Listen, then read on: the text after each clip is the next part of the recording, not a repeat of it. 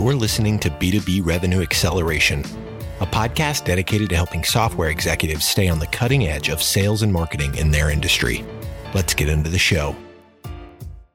Hi, welcome to B2B Revenue Acceleration. My name is Aurélien Mottier, and I'm here today with Ofer Schreiber from YL Ventures. How are you today, Ofer? I'm great. Thank you for having me. That's a pleasure. So today we will be talking about the state of Israel's cybersecurity market. But before we go into the detail, can you please tell us a little bit more about yourself, your company, YL Venture, and your role within YL Venture? Yeah, absolutely. So my name is Ofer Schreiber. I'm a partner in YL Ventures. We are a venture capital firm with offices in Silicon Valley and Tel Aviv, Israel. We invest in Israeli startups in early stage, in seed stage, and mostly in cybersecurity. That has been our almost exclusive focus for the past few years. We've been working very closely with all our portfolio companies, providing them value in everything they can. We've built a very enormous network of potential customers and partners and follow-on financing, and, all the strategics and potential acquirers in the cybersecurity world in the US. And we're providing access to Israeli entrepreneurs in early stage to that network. Currently investing out of our third fund. It's a $75 million fund that we raised in 2017. We're doing extremely well so far. That's excellent. I'm glad to hear that. So we do a fair amount of work in the cybersecurity company, in the cybersecurity market, shall I say, at Operatics. And we do see more and more strengths, more and more growth coming from the cybersecurity market in Israel. So we see a lot of Israeli player, Israeli startup coming into the market and actually being quite successful. And I'm sure you follow that growth quite closely, working in that industry and working in venture capital. So what I'm interested to understand from your perspective and from your perspective of being so close to that market and probably speaking to those people on a daily basis, what makes the Israeli cybersecurity market so strong and worth investing in for companies such as YL Ventures?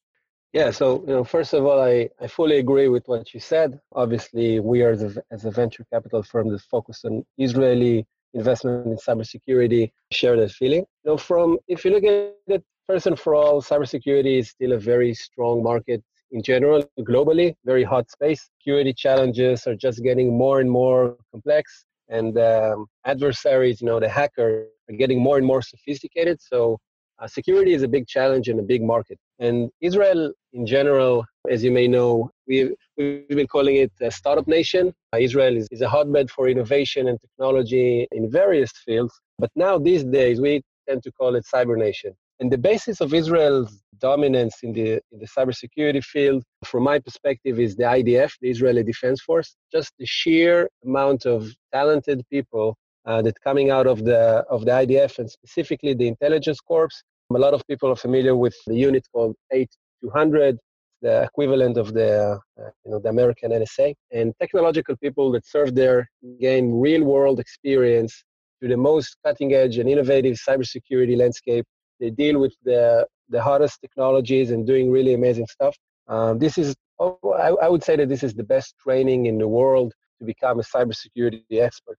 And it's in a very tight and stressful environment. A lot of entrepreneurial activities are being done in those places. And these people, after they get out of the army, they tend to become entrepreneurs themselves. They are builders. They want to do something of their own.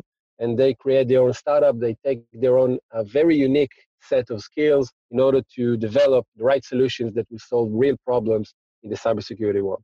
So first, I think that makes perfect sense. We see it ourselves. We actually have a fair amount of our clients who are telling us that the background of their company or the reason why the technology came up in first place because they were working in the security forces, the protection forces of the government in Israel. And then they almost spin off the solution as to a product that can then be sold to other companies and companies that would have obviously the same sort of cyber threat as a government or as a country may have. So that makes a lot of sense, and I think we do see a lot of those startups being created on the basis of always trying to innovate for, as you say in the beginning of your answer to me, innovate in always chasing, fighting the next threat. So it's not just doing the commodity, but it's also creating this new solution, finding a new way to fight cyber threat, which makes the market very interesting.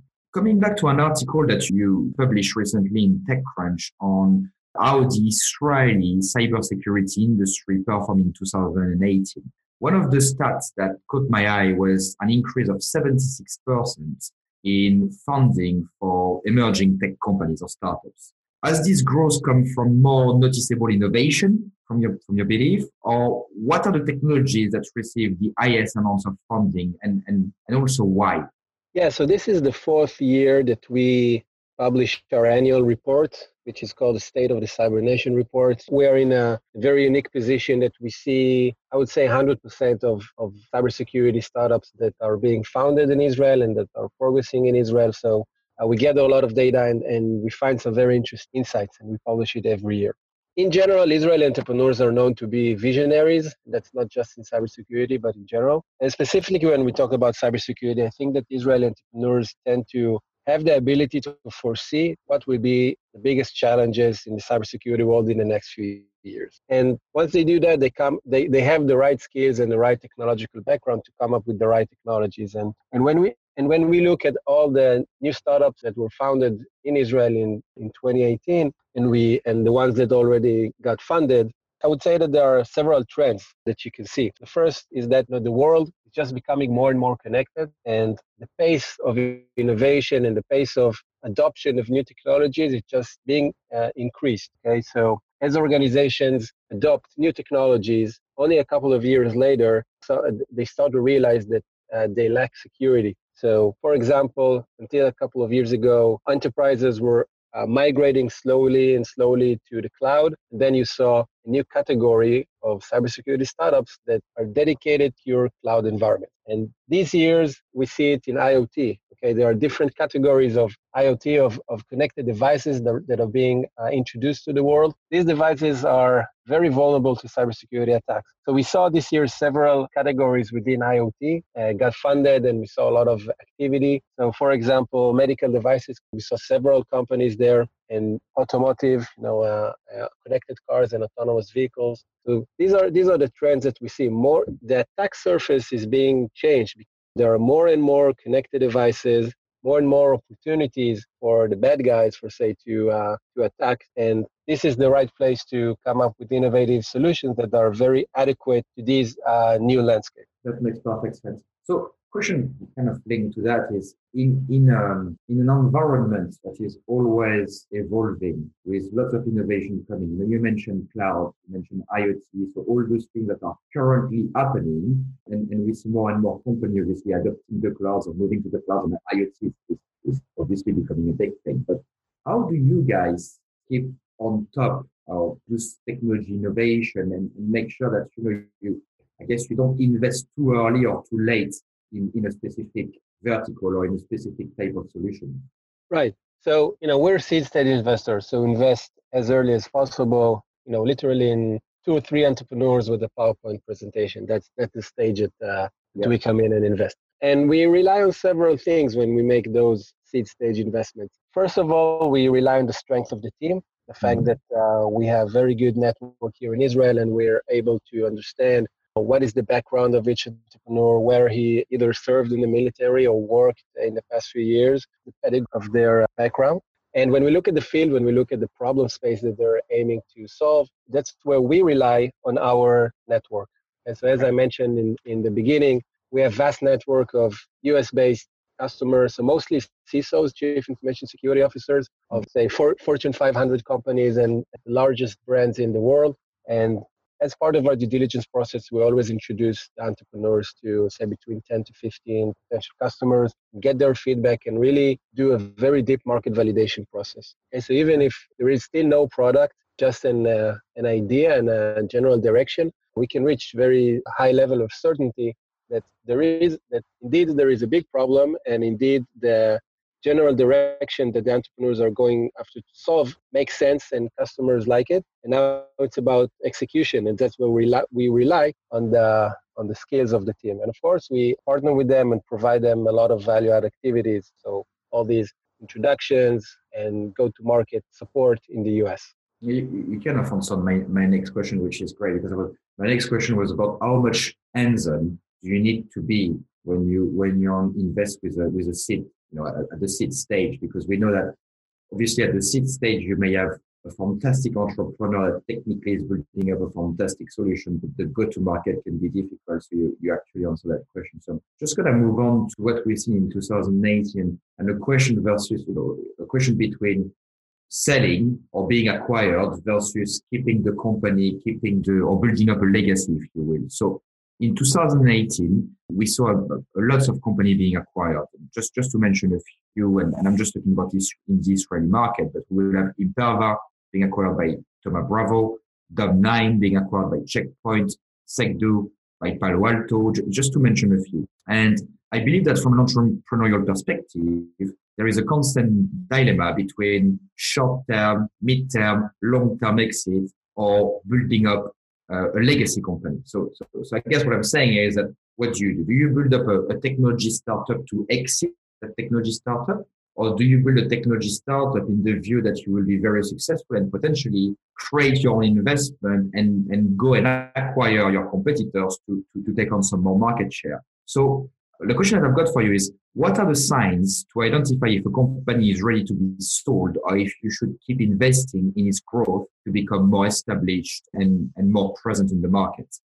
Yeah, so this is an interesting question. And of course, it's not related just to cybersecurity. It's related to any startup in any field in general, right? I would say that it's even more relevant to cybersecurity because this is a very acquisitive market. It's quick, lots of M&A activity, and we see that the large vendors, some of which you mentioned, are a bit struggling to innovate on their own, and they're very much relying on the cutting edge startups, of smaller startups, to come up with the next big things, the next generation solutions, and to embed these companies within a much broader platform.